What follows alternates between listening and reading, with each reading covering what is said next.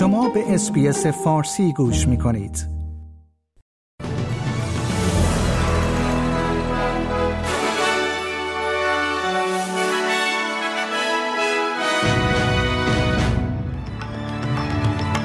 با ادامه تظاهرات و درگیری‌ها بین معترضان در خاور میانه به نظر می‌رسد که در مورد اینکه آیا جنگ در این منطقه استرالیا را به مکانی کمتر امن تبدیل کرده است یا خیر اختلاف نظر وجود دارد.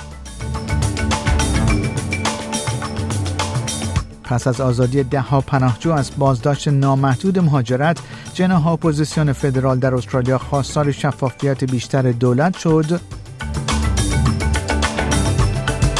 و ده‌ها قانونگذار بریتانیایی از دولت این کشور خواستند سپاه پاسداران انقلاب اسلامی را به عنوان یک سازمان تروریستی شناسایی کند.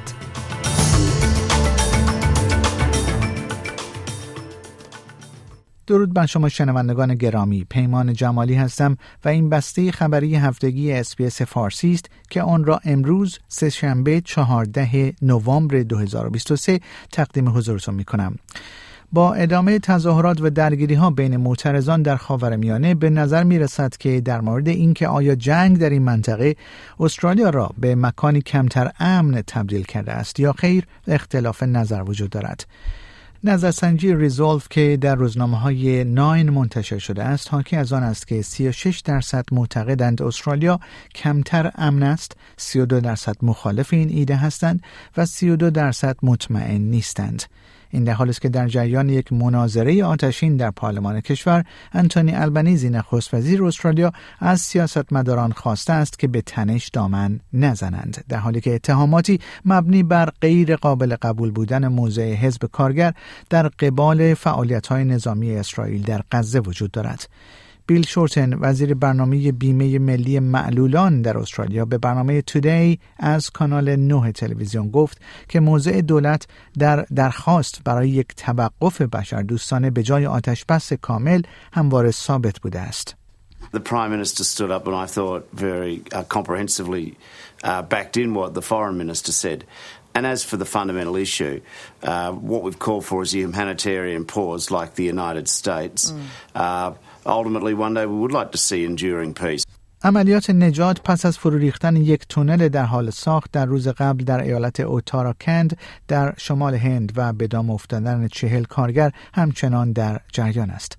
حفاری‌ها در روز یکشنبه 12 نوامبر در حین امداد و نجات حین خارج کردن آوار از داخل تونل به دلیل ریزش آوار از قسمت ناتمام تونل با چالش‌های مواجه شده است. دستیار فرمانده نیروی ملی واکنش به بلایای طبیعی کارامویر سینگ بانداری میگوید تاکنون تلفات جانی گزارش نشده است. We've been informed that everyone is safe inside the collapsed tunnel. We've given them supplies of chips, food and water and everyone is safe. We hope to rescue them by today. پس از آزادی ده‌ها پناهجو از بازداشت نامحدود مهاجرت، جناح اپوزیسیون فدرال در استرالیا خواستار شفافیت بیشتر دولت شد. اندرو جایلز، وزیر مهاجرت استرالیا، اعلام کرده است که پس از تصمیم هفته گذشته دادگاه عالی که بازداشت نامحدود پناهجویان را غیرقانونی تشخیص داد، 80 مهاجر همینک از بازداشت مهاجرت آزاد شدند. در همین حال مارک دریفوس، دادستان کل نیز گفته است که دولت به طور منسجم به دستورات دادگاه عمل خواهد کرد، اما همچنین با توجه به نگرانی‌ها در مورد امنیت در جامعه در حال بررسی واکنش خود به این تصمیم از جمله قوانین احتمالی است. در همین حال دن تیهن، سخنگوی جناح اپوزیسیون در خصوص امور مهاجرت نیز به برنامه سانرایز از کانال 7 تلویزیون گفت که دولت باید پیشتر برای جلوگیری از آزادی مهاجرانی که ممکن است خطری برای جامعه باشند قانونی وضع می‌کرد. They knew this High Court decision was coming.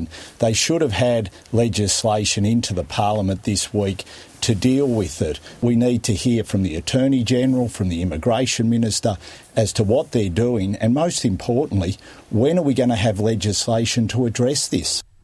یک سری جلسات تحقیق و تفحص مهم در مورد چندین مورد مرگ مشکوک که احتمالاً مرتبط با نفرت از همجنسگرایان بوده است، آخرین جلسه استماع عمومی خود را پس از 18 ماه صرف زمان برای بررسی چندین دهه پرونده‌های پلیس برگزار خواهد کرد. پیتر گری، مشاور ارشدی که به این کمیسیون کمک می‌کند، در جلسه پایانی امروز سه‌شنبه 14 نوامبر سخنرانی پایانی خواهد داشت، زمانی که احتمالاً او قرار است به تعاملات پرتنش خود با مجریان قانون که تحقیقات را مخدوش کرده اند اشاره کند. در جریان این بررسی‌ها، کمیسر جان ساکار، قاضی دیوان عالی، بر بررسی بیش از 150,000 پرونده پلیس و پرونده‌های مربوط به مرگ 32 نفر از جمله مدیر سابق ACDC کریسپین دای و ریاضیدان آمریکایی اسکات جانسون نظارت کرده است. گزارش نهایی تا 15 دسامبر به فرماندار ایالت ارائه خواهد شد.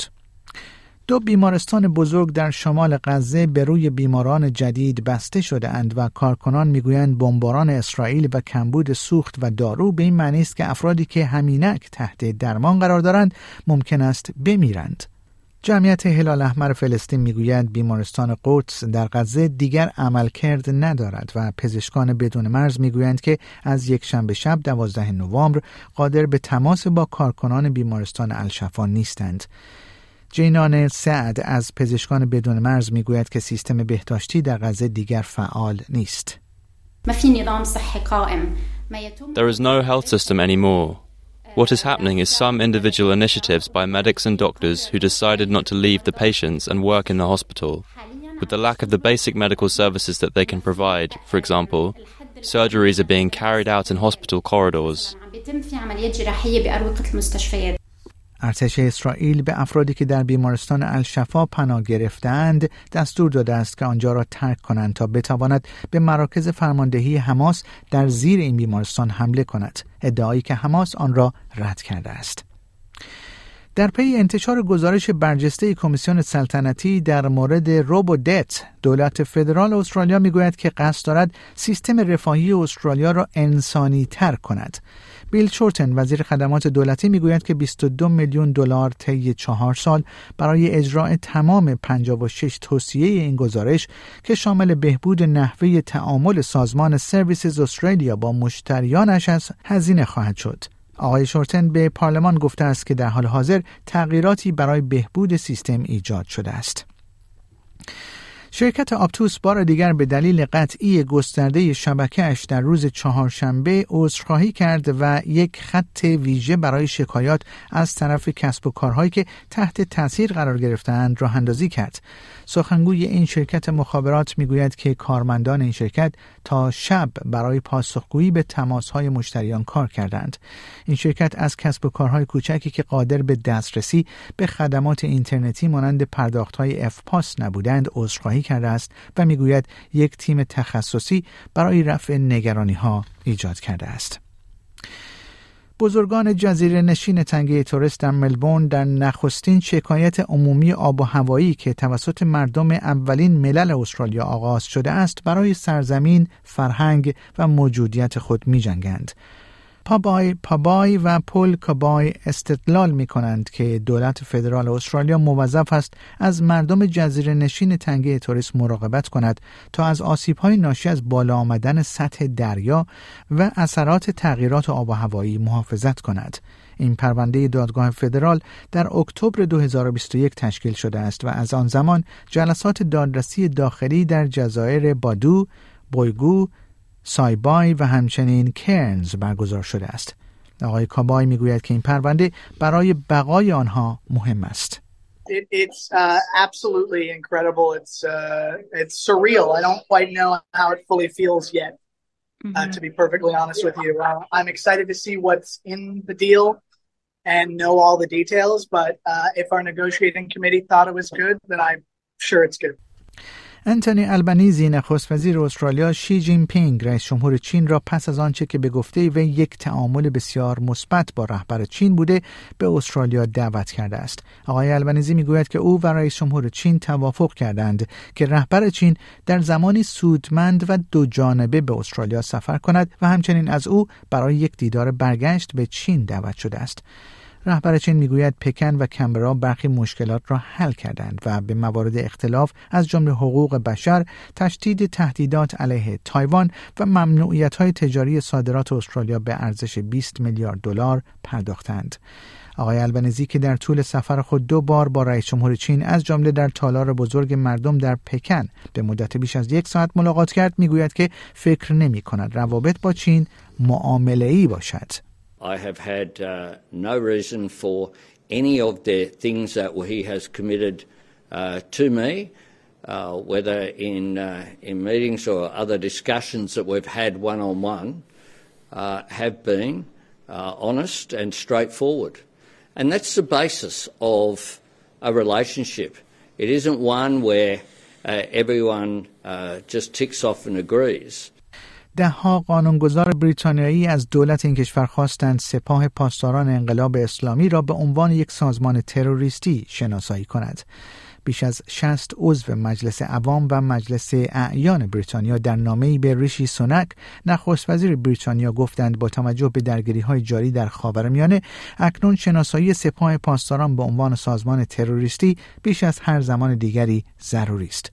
به گفته آنها چنین تصمیمی یک قدم عمده در راستای برقراری صلح، ثبات و عدالت در خاورمیانه و فراتر از آن خواهد بود. شنوندگان گرامی، پیمان جمالی هستم و این بسته خبری هفتگی SBS فارسی بود که آن را تقدیم حضور شما کردم.